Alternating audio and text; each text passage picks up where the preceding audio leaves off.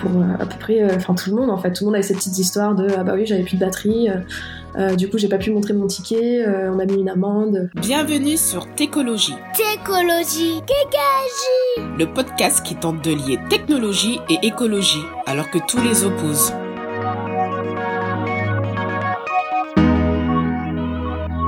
Bonjour à toutes et tous, Richard Anna pour le podcast écologie. Nous sommes aujourd'hui avec euh, Anaëlle Baignan. Bonjour Anaëlle. Bonjour.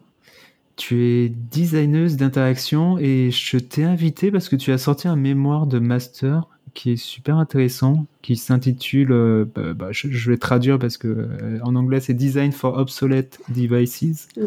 En français, donc c'est une exploration de la marginalisation des utilisateurs d'appareils obsolètes dans le cadre de la numérisation des services publics suédois.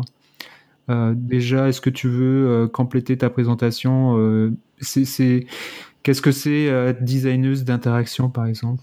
Bah, Designeuse d'interaction, en soi, ça va être ma définition personnelle parce que personne ne sera d'accord complètement avec moi, je pense, parce qu'il y a plein de définitions différentes, simplement. Euh, mais du coup, le design d'interaction de façon générale, c'est le design du comportement euh, des appareils, euh, des interfaces en fait avec lesquelles on va interagir. Et c'est aussi une, discipline dans laquelle on est très centré sur l'expérience qu'on va avoir avec un service. un objet, une interface par exemple. Donc moi, plus particulièrement au niveau des thèmes que j'aime bien explorer, c'est justement des questions autour des usages de la technologie, euh, des questions aussi euh, un peu critiques, euh, des approches critiques, des approches de design plus conventionnelles. Et je m'intéresse aussi à la conception de services qui intègrent cette technologie, en particulier, du coup, dans ce cas-là, des services publics dans le cadre de, mon mémoire. Et voilà. Et quelle est ta définition de l'obsolescence Est-ce qu'il y a plusieurs formes d'obsolescence?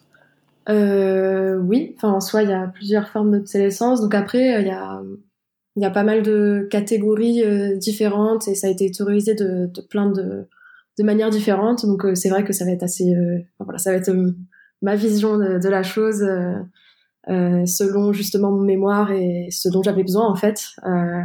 mais donc déjà, ce qui est assez intéressant avec le terme obsolescence en lui-même, c'est c'est son historique, puisque en fait l'obsolescence programmée à la base, c'était pas du tout une notion péjorative.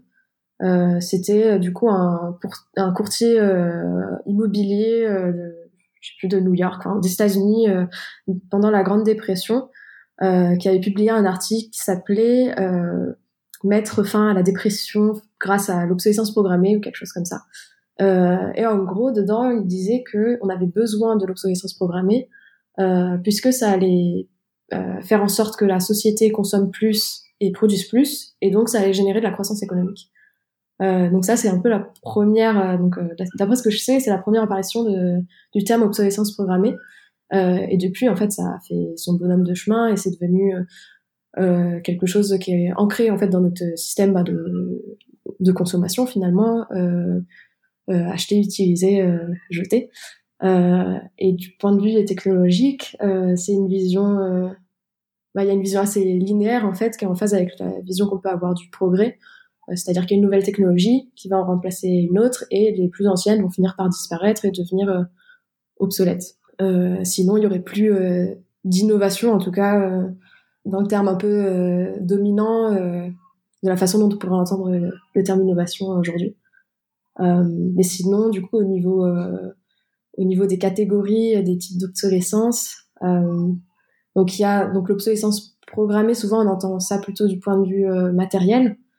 Euh, et c'est-à-dire que voilà, euh, au bout d'une certaine période, de façon consciente ou non de la part du fabricant, euh, le matériel deviendrait défectueux, partiellement ou complètement.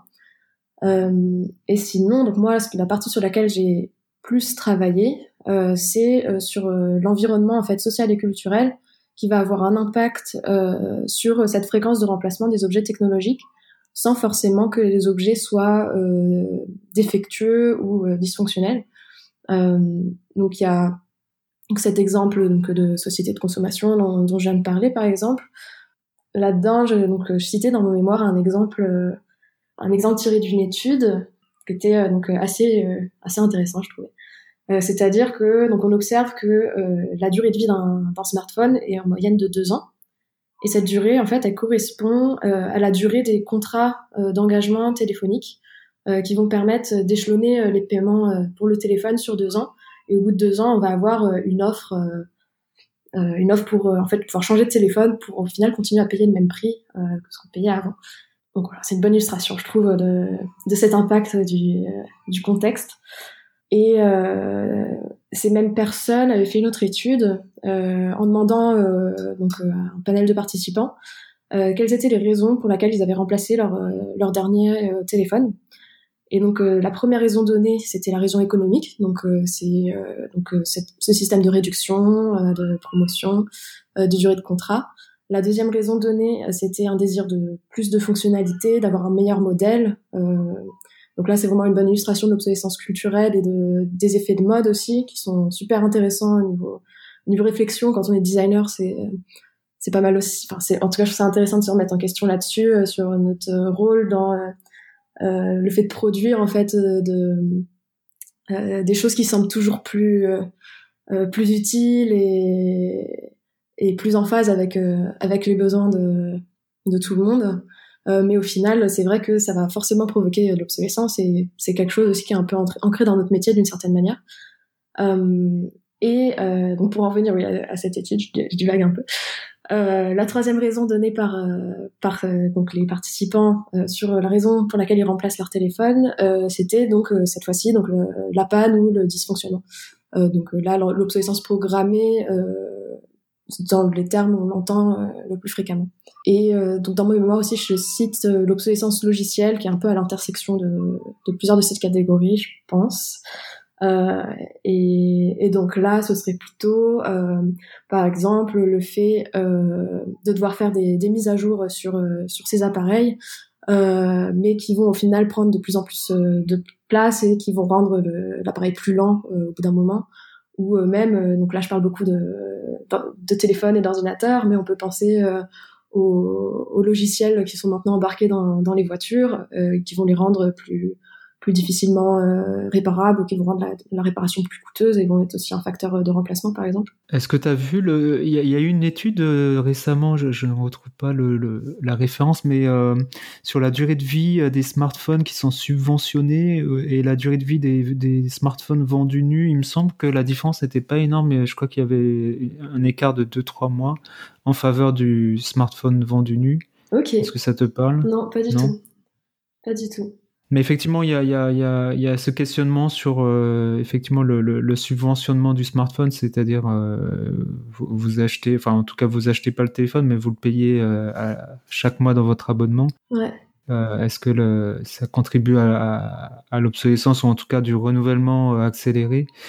Euh, et donc ton, mémoire a porté euh, sur euh, les services publics suédois. pourquoi la Suède? C'est juste que tu étais installé là-bas pour les études ou c'était vraiment un choix de d'études Si, bah, enfin, en soi, je pense que j'aurais pas fait, j'aurais peut-être pas eu forcément l'idée de, de, tourner ce mémoire de cette manière-là si j'avais pas été en Suède, dans le sens où en arrivant là-bas, même venant de France, qui est pourtant un pays où il y a enfin voilà, il y a déjà un certain nombre de services euh, publics qui sont dématérialisés, en tout cas partiellement. Euh, mais c'est vrai qu'en arrivant là-bas, euh, donc par exemple, j'ai dû acheter un nouveau téléphone en fait déjà. sinon, donc ça devenait, c'était juste la galère en fait pour pouvoir me déplacer, pour pouvoir accéder en fait à certains modes de paiement, etc. donc déjà. Pour quelle raison? Donc, Par rapport au déplacement ou euh, pourquoi pourquoi as-tu euh, as-tu besoin de changer de téléphone en fait? Il y avait des limitations techniques ou? Bah, Avant, j'avais pas mon j'avais pas internet sur mon téléphone. Donc déjà, c'était un problème. Euh, un problème pour la Suède. Donc, déjà, ça c'était en première année euh, et en deuxième année. Donc. Euh, Mais c'était en, en, quelle année C'était donc là, ça devait être 2019 du coup. D'accord. 2018-2019. C'était quelque chose de volontaire de pas avoir internet sur ton, enfin, sur toi? Oui, enfin j'avais vécu euh, pendant, je pense que mon année 2018, j'avais dû la faire complètement euh, avec juste un flip phone, bah, dont on va certainement parler euh, parler plus tard, enfin un téléphone sans internet avec un petit clavier, etc. et c'était suite à, à la base d'une période où j'avais perdu mon téléphone, je, je m'étais fait voler. Et donc j'étais passée à ce téléphone-là et au final, bah, je me plaisais bien avec. Mais c'est vrai qu'en en arrivant dans un pays étranger, déjà on a, on a besoin aussi, on a, on a forcément plus d'imprévus.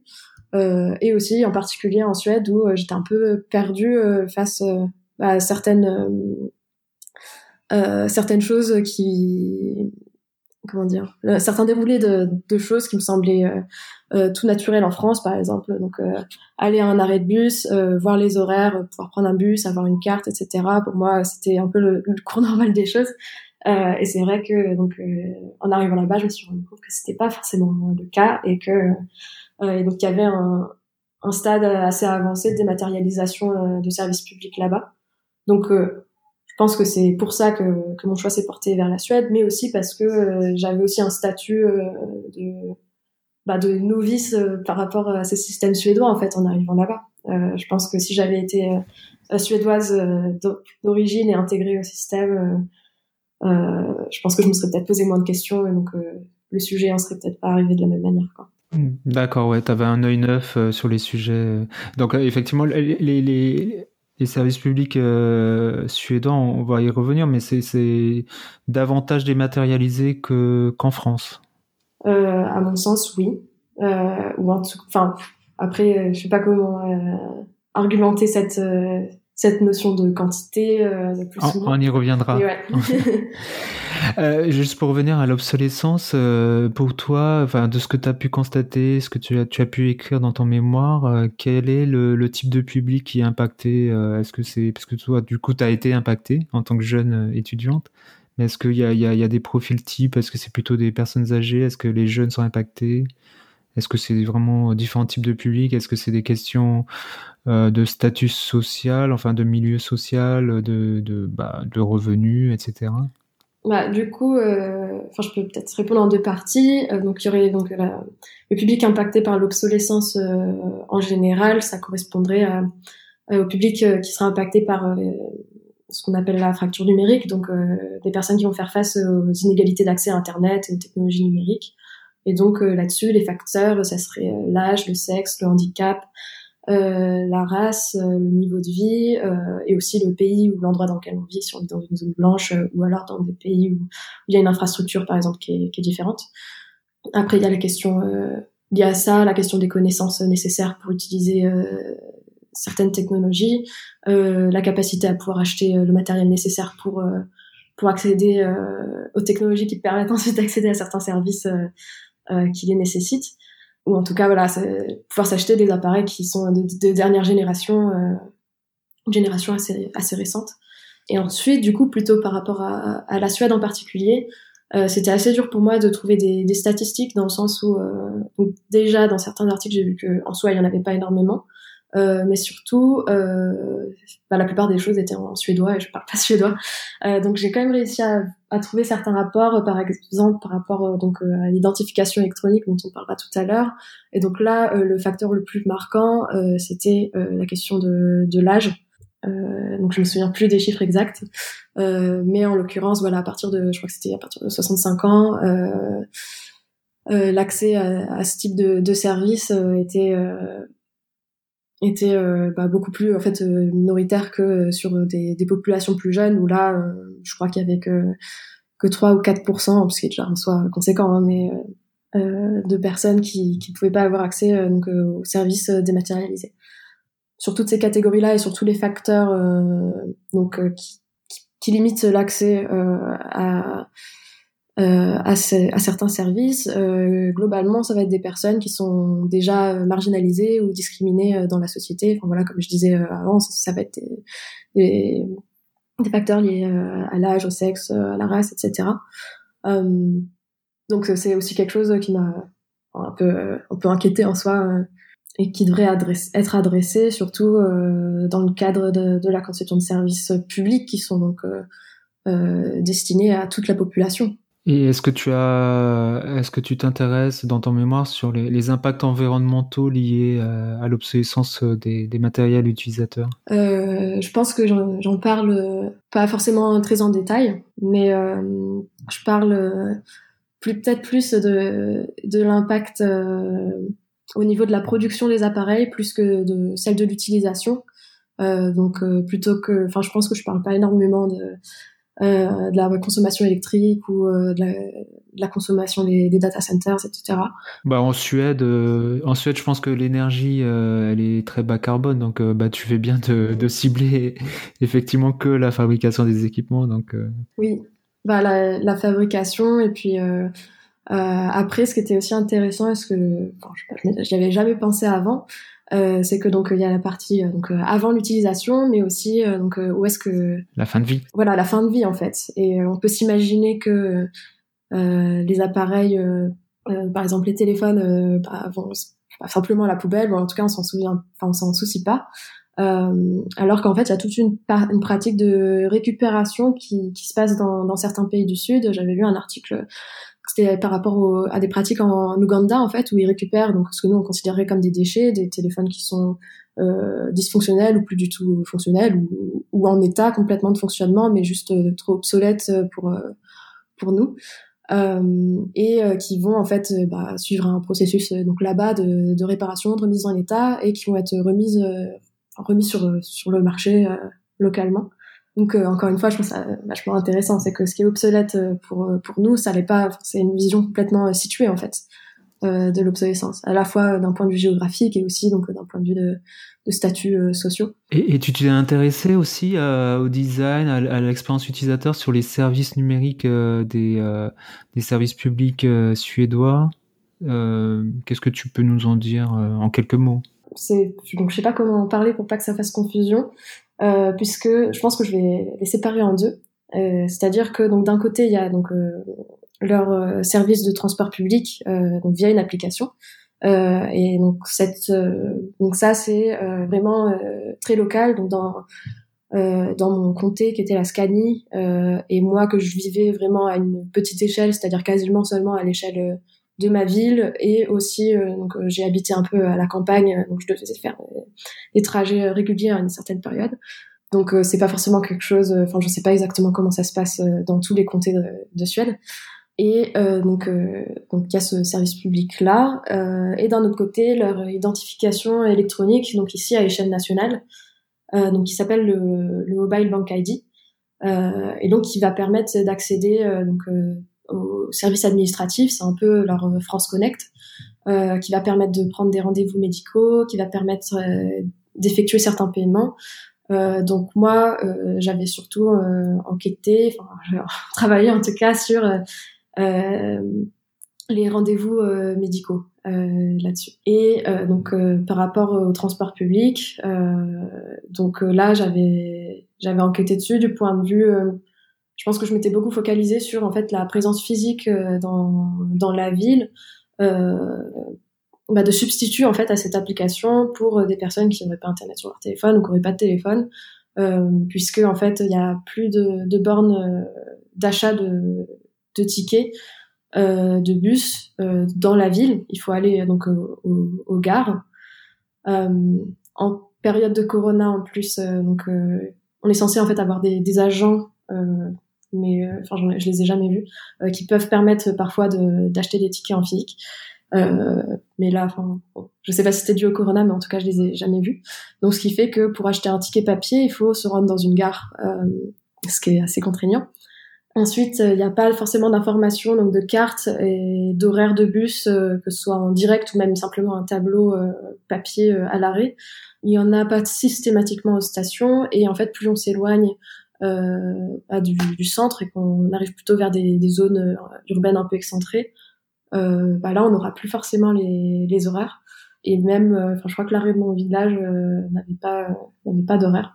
Et donc en fait c'est aussi un problème qui était assez récurrent même pour pour à peu près enfin tout le monde en fait. Tout le monde avait ces petites histoires de ah bah oui j'avais plus de batterie du coup j'ai pas pu montrer mon ticket on m'a mis une amende. Enfin il y avait aussi pas mal bah, de contraintes en fait liées à ça. En plus, on prend le chemin en France avec les passes Navigo euh, maintenant, où il y a des expérimentations pour que ça passe euh, sur le téléphone. Ouais, bah en soi, d'un côté, c'est aussi très pratique. Hein. Enfin, je veux pas Il y a, par exemple, on peut suivre en direct son, son bus sur sur l'application. on peut faire ses petites stratégies. Enfin, il y a un côté très agréable. simplement, bah, ça peut être excluant pour, pour certaines personnes et ça apporte son lot de contraintes quand bah ça arrive à tout le monde d'avoir un problème de téléphone et il y a aussi des personnes qui n'ont pas forcément accès. Donc voilà pour un peu les, les gros euh, les grosses contraintes en fait euh, sur lesquelles j'ai pu travailler euh, sur la partie transport donc, public et sur la partie donc identification électronique. Donc là en fait c'était surtout un problème de de marche à suivre en fait pour réussir à à obtenir ce donc ce bank ID cette identification électronique. par exemple pour euh, les immigrants, euh, il va falloir avoir un certain statut de résidence sur le pays. Euh, si euh, vous avez un statut légal mais que vous restez moins de moins d'un an, potentiellement vous pourrez pas avoir un numéro d'identification qui vous permettra d'avoir accès à ce bank ID, qui vous permettra ensuite, donc par exemple, de prendre des rendez-vous médicaux plus facilement, etc. et aussi, donc il y a une deuxième contrainte qui est celle d'avoir en fait accès à un appareil électronique euh, puisque euh, ça va nécessiter euh, un ordinateur ou un téléphone pour pouvoir faire fonctionner en fait ce, ce bank ID. et donc pareil, il y a aussi des donc je parlais d'obsolescence logicielle tout à l'heure. Il y a des versions de, de mise à jour système qui doivent être qui sont en fait bah, qui doivent être récentes et qui, qui changent, qui évoluent en fait bah, avec le, temps qui passe. Enfin, là, justement, au moment où je faisais mon mémoire, ils venaient de de, changer de version et donc il y avait une notification en fait sur euh, sur leur site en disant ah, attention euh, euh, maintenant on est passé alors je sais plus quel iOS minimum requis en fait pour pouvoir supporter le, le et donc voilà en réaction en chaîne pour avoir une version de système d'exploitation récent. au bout d'un moment, il faudra aussi avoir un appareil assez récent qui va permettre de supporter ce système d'exploitation. Voilà, euh, je sais pas si j'ai été euh, assez claire. Ouais. non, c'est super intéressant. Tu racontes également ton expérience euh, d'une semaine euh, ou, plus, tu me diras, avec, un flip phone, donc avec un téléphone sans internet. Mm-hmm. Est-ce que c'est c'est possible aujourd'hui? bah, En soi, du coup, c'était une expérience qui était assez en amont de, de l'écriture de, de mon mémoire. donc c'est vrai que Enfin bon, je vais, je vais expliquer comment ça s'est passé. Ensuite, je pourrais expliquer ce que ça m'a, ce que ça a permis en fait. Euh, ça a permis de réorienter mon euh, mon mémoire d'une certaine manière. Euh, mais du coup, donc ce que j'ai fait, c'est que concrètement, en fait, j'ai donné donc euh, mon ancien téléphone, donc j'avais apporté avec moi quand même depuis la France, le téléphone avec lequel j'étais venue de, en Suède, que j'ai échangé avec un smartphone. donc c'est vraiment un téléphone à clapper, sans internet, avec quand même une petite caméra qui permet de prendre des photos. Euh, mais avec toutes les contraintes liées à ce, genre de téléphone, c'est-à-dire que je crois que c'est tous les 50 messages, faut vider un par un euh, sa messagerie, euh, il fait du, il fait beaucoup de bruit à chaque chaque action qu'on veut faire dessus. Euh, pas de vibreur, donc soit c'est sonnerie avec le volume non réglable ou alors complètement silencieux.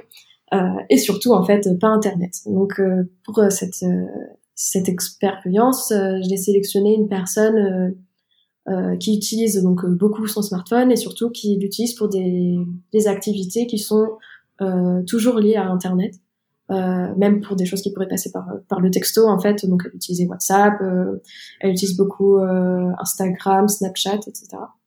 donc elle s'est prêtée volontaire pour participer et donc on a fixé ensemble à une durée avec laquelle elle se sentirait à l'aise de euh, de lâcher son, son smartphone et, euh, et, de mettre sa carte SIM dans un, un téléphone euh, à clapper. Euh, donc au niveau de, de son ressenti et de comment ça s'est passé, donc au début ça a été assez difficile pour elle à prendre en main simplement d'effectuer en fait des, des manipulations au sein du téléphone. Donc elle a dû par exemple demander de l'aide à une personne un peu plus âgée qu'elle qui avait donc déjà utilisé ce genre de téléphone pour euh, savoir rentrer des contacts, euh, etc. Et euh, donc ensuite, donc elle l'a utilisé pendant une semaine et en soi ça s'est plutôt bien passé. Enfin pour elle, elle l'a vraiment vu comme un support de, de réflexion sur ses pratiques. donc au début, voilà, elle réfléchissait beaucoup au fait qu'elle avait peur de, de manquer euh, quelque chose que ses amis euh, feraient, parce que d'habitude, euh, c'est vrai que maintenant tout est assez instantané, on voit les, les stories, et, on sait exactement ce que tout le monde fait à quel moment. Euh, elle avait aussi l'impression qu'il lui manquait quelque chose, un peu comme, enfin par exemple, enfin voilà, juste un manque de sollicitation peut-être que auquel, auquel, elle était habituée d'habitude. Euh, et aussi, elle avait euh, des réflexes fantômes de chercher, euh, par exemple, son téléphone ou se dire tiens, il manque une notification, etc. mais au final, pour elle, c'était un bilan positif. Elle a vraiment vu comme comme une détox digitale, quoi. et ça, le, voilà, ça lui a fait, fait prendre des, des, des, bonnes résolutions, enfin, en tout cas des, des résolutions pour son sa santé mentale. elle s'est dit qu'elle essaiera de se servir moins de son téléphone, de peut-être faire des coupures comme ça de temps en temps. Euh, je sais pas si si est tenue.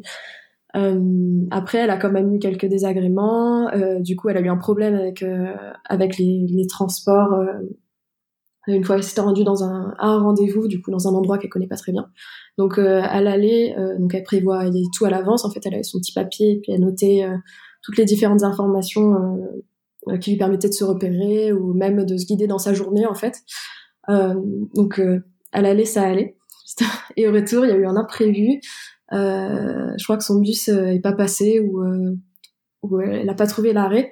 En tout cas, elle a dû rentrer à pied sous la neige parce que en fait, elle, voilà, elle savait pas où trouver un bus qui pourrait la, la ramener, la ramener chez elle, quoi. Elle pouvait pas appeler Uber? Non, je plaisante. Je pense qu'elle y a pas pensé, mais pareil, elle aurait pu aussi appeler, euh, je sais pas, un, ami à elle qui, enfin bon, ça, il y aurait eu un moyen de s'en sortir, je pense, mais elle s'en est sortie ensemble. Euh, et euh, si, ce qui était aussi intéressant justement, c'est qu'elle restait euh, toujours, euh, le plus possible, avec quelqu'un qui avait un téléphone, enfin un smartphone avec lui ou elle. et du coup, ce, ce rendez-vous, je crois que c'était un des seuls moments en fait où elle était, où elle était toute seule. à savoir aussi qu'elle qu'elle habitait donc dans une résidence étudiante, donc euh, aussi elle n'avait pas forcément beaucoup besoin de pour, enfin voilà, si elle avait besoin d'aide, elle pouvait juste toquer euh, aux portes des autres pour, euh, bah pour voilà, pour, pour, leur dire des choses ou pour interagir avec eux. Et donc apparemment aussi c'est quelque chose qu'elle s'est mis à faire beaucoup plus spontanément en fait, puisque c'était plus rapide que de taper un message en sur les petites touches du téléphone. Il faut appuyer trois fois pour avoir un C. donc donc voilà. Et du coup, ma réflexion après ça, c'est que donc euh, donc j'ai fait cette expérience deux fois. Donc euh, une fois euh, avec une personne à laquelle j'ai donné une, donc un téléphone obsolète et une autre personne qui a qui a fait la même expérience mais sans téléphone. et donc les deux ont eu des, retours en fait plutôt positifs sur cette expérience, mais je me suis aussi dit que c'est c'est quelque chose, enfin c'est une expérience qui a été faite sur une courte période et de façon volontaire. Euh, donc je me suis aussi dit bon, sur le long terme, euh, il y aurait peut-être plus de, de frustration euh, et que ça voulait pas forcément dire que que c'était euh, génial d'être marginalisé de cette manière-là. Un retour en arrière n'est pas possible, tu penses? Euh, Bah en fait. Euh, Faire des téléphones sans internet. Bah si en soi. Sans Instagram. si si, je pense que c'est tout à fait possible. et d'ailleurs j'avais interviewé, bah, il y avait un Suédois qui avait qui avait cette démarche-là de vivre. Euh, donc à ce moment-là, il avait plus du tout de téléphone, mais sinon les années euh, précédentes, euh, il vivait justement avec un téléphone, un très, très vieux téléphone sans internet. Et en soi, lui, il, il aimait beaucoup sa vie comme ça. Donc pareil, c'était aussi une stratégie de d'hygiène numérique. D'hygiène numérique, ouais. C'était par rapport à sa santé mentale qu'il faisait ça. Euh, et parce que donc euh, qu'il avait des comportements assez addictifs euh, par rapport à tout ça. Donc il avait vraiment il s'était fixé un cadre de vie même avec son ordinateur etc enfin je sais même plus je crois qu'il avait bloqué un certain nombre de sites sur son ordinateur. Et s'il voulait aller sur Facebook je crois qu'il allait à la bibliothèque pour pouvoir y accéder Excellent. eh ben, ça fait ça fait le lien avec ma, ma question justement. Euh, tu, tu, constates euh, auprès des jeunes notamment ou des moins jeunes d'ailleurs, euh, il y a concrètement un problème sanitaire par rapport à ça, l'accaparement de l'attention, les addictions liées au smartphone, aux réseaux sociaux, etc. Est-ce que c'est un sujet qui t'intéresse, que, que tu as étudié ou que tu veux, tu souhaites étudier?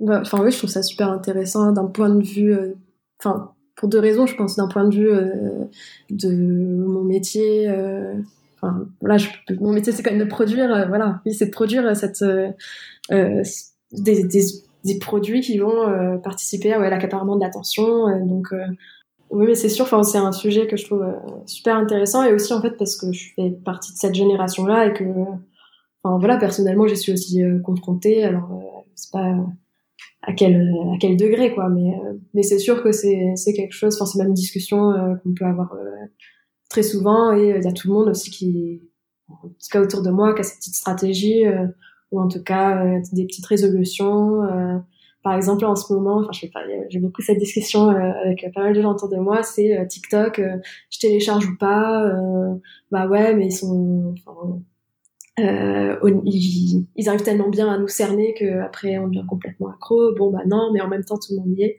Euh, je trouve ça, je trouve ça intéressant parce qu'en soi, euh, c'est aussi enfin renoncer à, à, donner notre attention, c'est aussi renoncer quelque part à un côté aussi euh, social. Enfin, quand tout le monde autour de autour de nous euh, est sur euh, bah, utilise un certain service, là c'est sûr que c'est c'est une vraie décision de, de, décider de s'en passer. Oui, surtout surtout pour les plus jeunes où il y a il y a, effectivement le côté le côté social, sociabilité, etc. Si, tu utilises pas ce genre de service, t'es es mis de côté.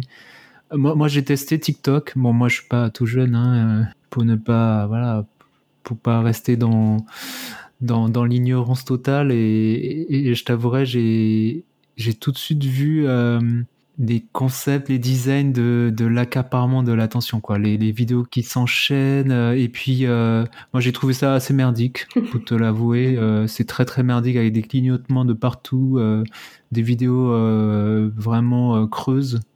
Euh, bon, du coup, j'ai supprimé au bout de 5 minutes, mais au moins j'ai vu ce que c'était. Mais euh, euh, que, que les jeunes, que, que mes enfants peut-être euh, plus tard euh, passeront énormément de temps sur ce genre.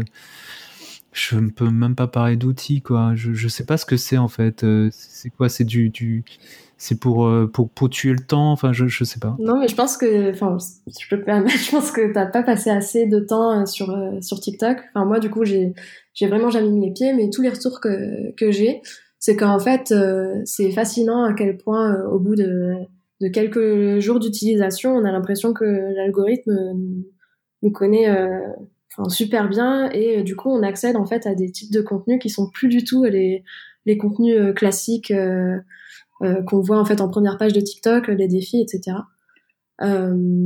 et donc en fait, on accède à des trucs, enfin, je pense qui qui peuvent nous faire sentir euh, un peu plus unique ou en tout cas avoir, avoir, avoir eu accès à, à du contenu euh, super spécifique. Euh. Tu penses que Greta Thunberg et Cyril Dion sont sur TikTok? Je sais pas. Mais en tout cas, il y a des personnes, par exemple, dans mon entourage, qui euh, qui se renseignent au niveau de leur, enfin, tout ce qui est militantisme via TikTok et qui ont en fait dans leur fil d'actualité des, ah ouais? Ouais, en fait, euh, ils sont profilés de façon tellement euh, pointue qu'ils vont avoir, euh, enfin, tous les sujets qui les intéressent vont vraiment apparaître. Enfin, apparemment, c'est vraiment incroyable et enfin, moi, c'est, enfin, ça, ça, donne envie en soi quand, quand on dit ça. Mais ça enferme dans une bulle. Ah bah, évidemment, mais en soi, sur tous les, sur tous les, les réseaux, c'est un peu la même chose. Mais je sais pas. Pour revenir au service public. Oui. euh, tu parles d'un sujet aussi, c'est de, de pouvoir contacter un service public et moi j'ai eu affaire en France euh, dernièrement hein, euh, je sais pas que en Suède contacter par téléphone un service public c'est un parcours du combattant et tu, tu en parles dans le dans le mémoire? Ouais bah du coup euh, ce que j'ai essayé de faire c'était donc donc moi j'avais pas de, de banque ID donc d'identification numérique enfin électronique et donc la raison pour laquelle d'ailleurs pour, expliquer un peu mieux, euh, je pouvais pas ouvrir de de compte en banque en Suède, donc je pouvais pas avoir accès à cet identifiant-là. Euh, donc voilà, enfin, comme quoi en fait c'est tout, euh, il faut vraiment plusieurs choses, un numéro euh, national, un compte en banque, euh, et ensuite seulement on peut prétendre à, à, cette identification numérique. Et donc quand on n'a pas ce, ce, ce, mobile bank ID, on doit passer donc par ces standards téléphoniques euh, au lieu de passer par un site sur lequel euh, normalement on peut prendre rendez-vous euh, plus ou moins rapidement. bon là apparemment l'expérience n'est pas non plus super fluide, mais j'ai pas pu la tester. Donc en l'occurrence, en plus en période de corona, donc guichets forcément tous fermés, on ne pouvait passer que par le téléphone et donc il faut savoir qu'il y a un temps d'attente qui est extrêmement long. du coup, ils ont mis en place un certain nombre de, de petites stratégies qui sont, enfin en soi, il y a pas mal de choses que j'ai trouvé bien pensées au début. Euh, par exemple, euh, donc ce qu'on peut faire, c'est donc on appelle, euh, on va nous demander d'abord de taper via les via les numéros donc sur le, le clavier notre un peu l'équivalent du numéro de sécurité sociale. On va en fait rentrer un peu un code qui va paramétrer notre profil. On va pouvoir choisir une langue dans certains cas. et donc, ce qui va permettre une première redirection déjà. Euh, et ensuite, dans certains cas, on va pouvoir prendre euh, un rendez-vous euh, pour être rappelé. donc, ce qui est pas mal puisque ça peut éviter d'attendre pendant très longtemps. puisque j'avais dû du coup donc dans le cadre de cette petite expérience donc, c'est-à-dire voilà juste prendre un rendez-vous pour une prise de sang en fait j'ai explosé mon forfait téléphonique qui est de une heure d'appel donc à la fin je pouvais plus plus continuer enfin quand j'ai voulu refaire refaire l'expérience une deuxième fois. Donc, euh, euh, ce qui s'est passé avec moi et cette prise de rendez-vous euh, qui permet d'être rappelé, c'est que en fait, donc j'ai attendu d'être appelé pendant un jour. Et au final, donc jamais eu de réponse puisque mon numéro de téléphone n'était pas suédois, ce qui n'était pas du tout précisé. Donc voilà, il a fallu que j'emprunte le numéro à une personne suédoise, que je garde son téléphone jusqu'à être appelé. Donc ça, c'était tout un enfin, toute euh, toute une histoire. Et par contre, ce qui est vraiment commun à tout le monde, c'est qu'on est redirigé, redirigé, redirigé d'un service à l'autre. Euh, ce qui euh, peut être vraiment euh, démoralisant, surtout que voilà à la fin, je crois que je suis revenue. Je sais plus si c'était sur le, je crois que je suis revenue un moment sur le numéro initial après redirection. on m'a redit de revenir là où j'avais appelé en premier. Euh, donc deux jours plus tard. Bref, c'était une histoire d'Astérix. Ah ouais, c'était vraiment euh, dans, lequel euh, c'était vraiment la bureaucratie. Mais... Les douze travaux d'Astérix, non? Ah ouais, si, je pense que c'est ça. Ouais.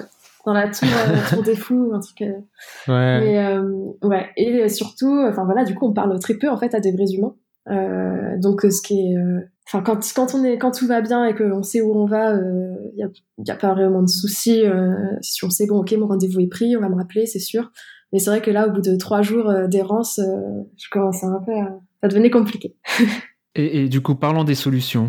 Euh, tu, en parles dans ton mémoire. Euh, quelles solutions tu vois pour que les, infrastructures numériques publiques euh, s'adaptent aux appareils obsolètes des utilisateurs et, non pas à l'inverse que les, utilisateurs se démerdent avec leur flip phone, avec les appels, etc. Ouais, bah du coup, euh, il y avait un super, euh, exemple super intéressant qui était enfin il y avait plusieurs initiatives qui allaient dans ce sens-là. Euh, il y en avait une en particulier, donc ça s'appelait Offline Internet. donc c'était un service qui avait été mis en place en Inde en 2013, qui permettait en fait à c'était 70, 60-70 millions d'usagers téléphones qui n'avaient pas accès à Internet d'accéder à Internet.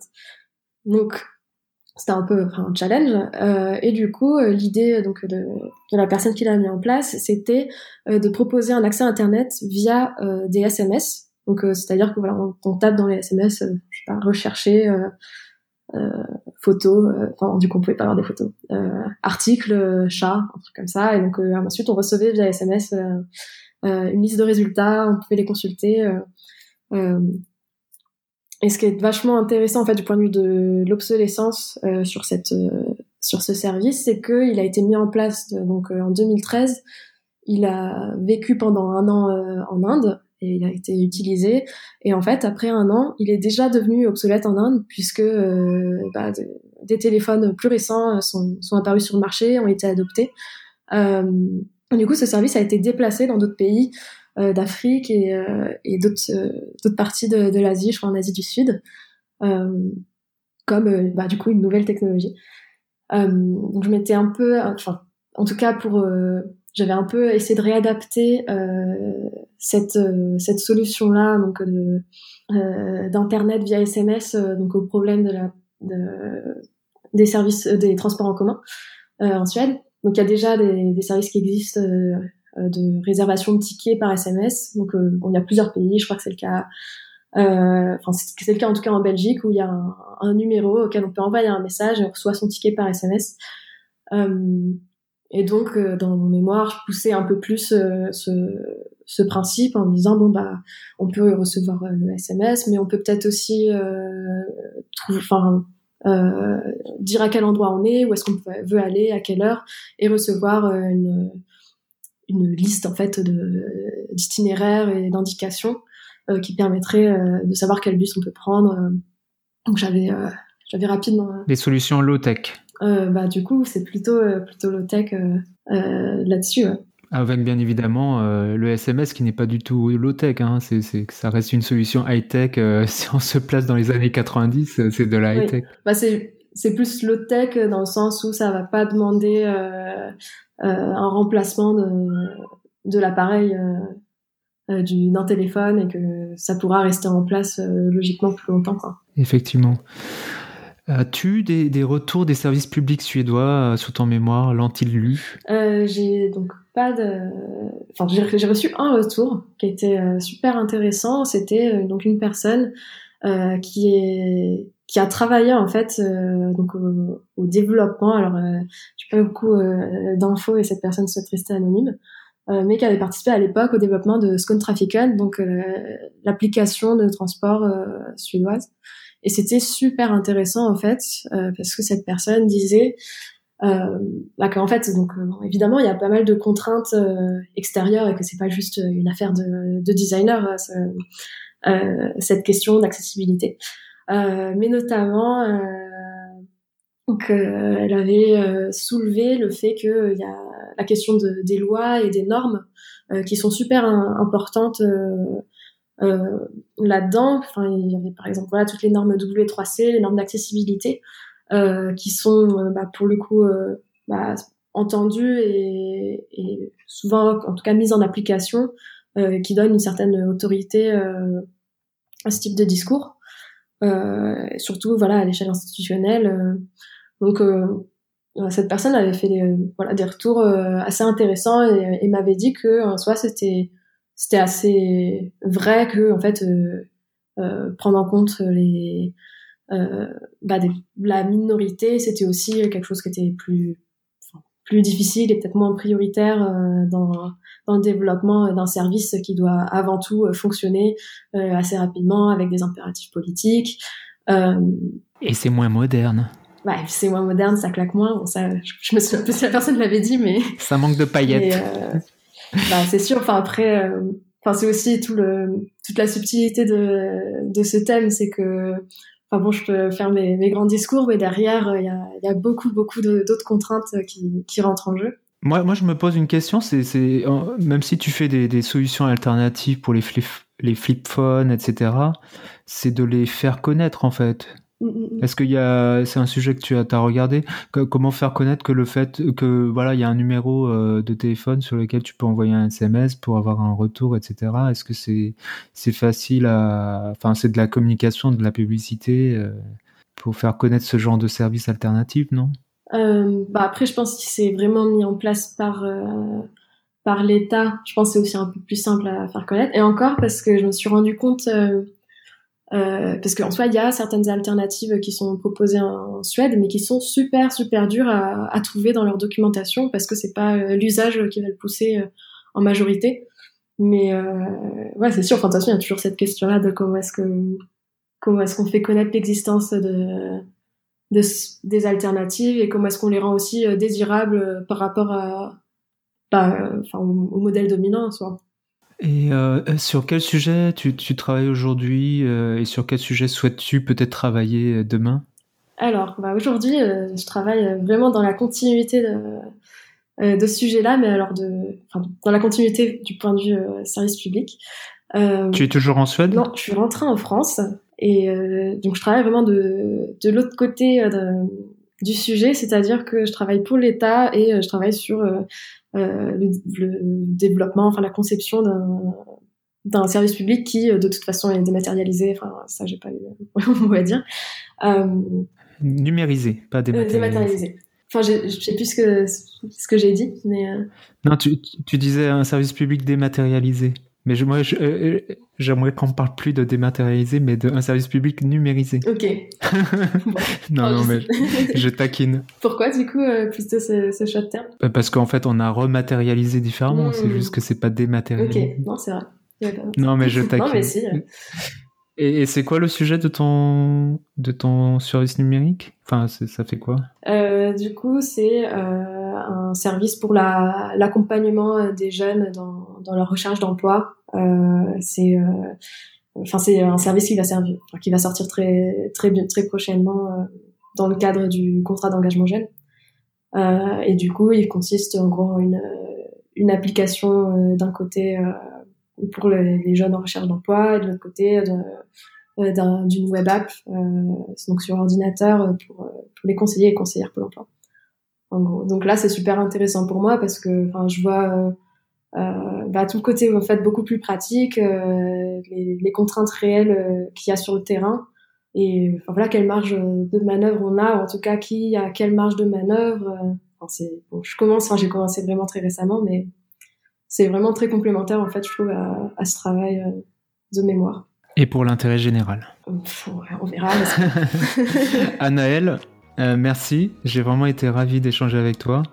Et puis, je te souhaite euh, bonne continuation. Bah, merci. merci pour, pour cet entretien. Et bonne continuation à toi aussi.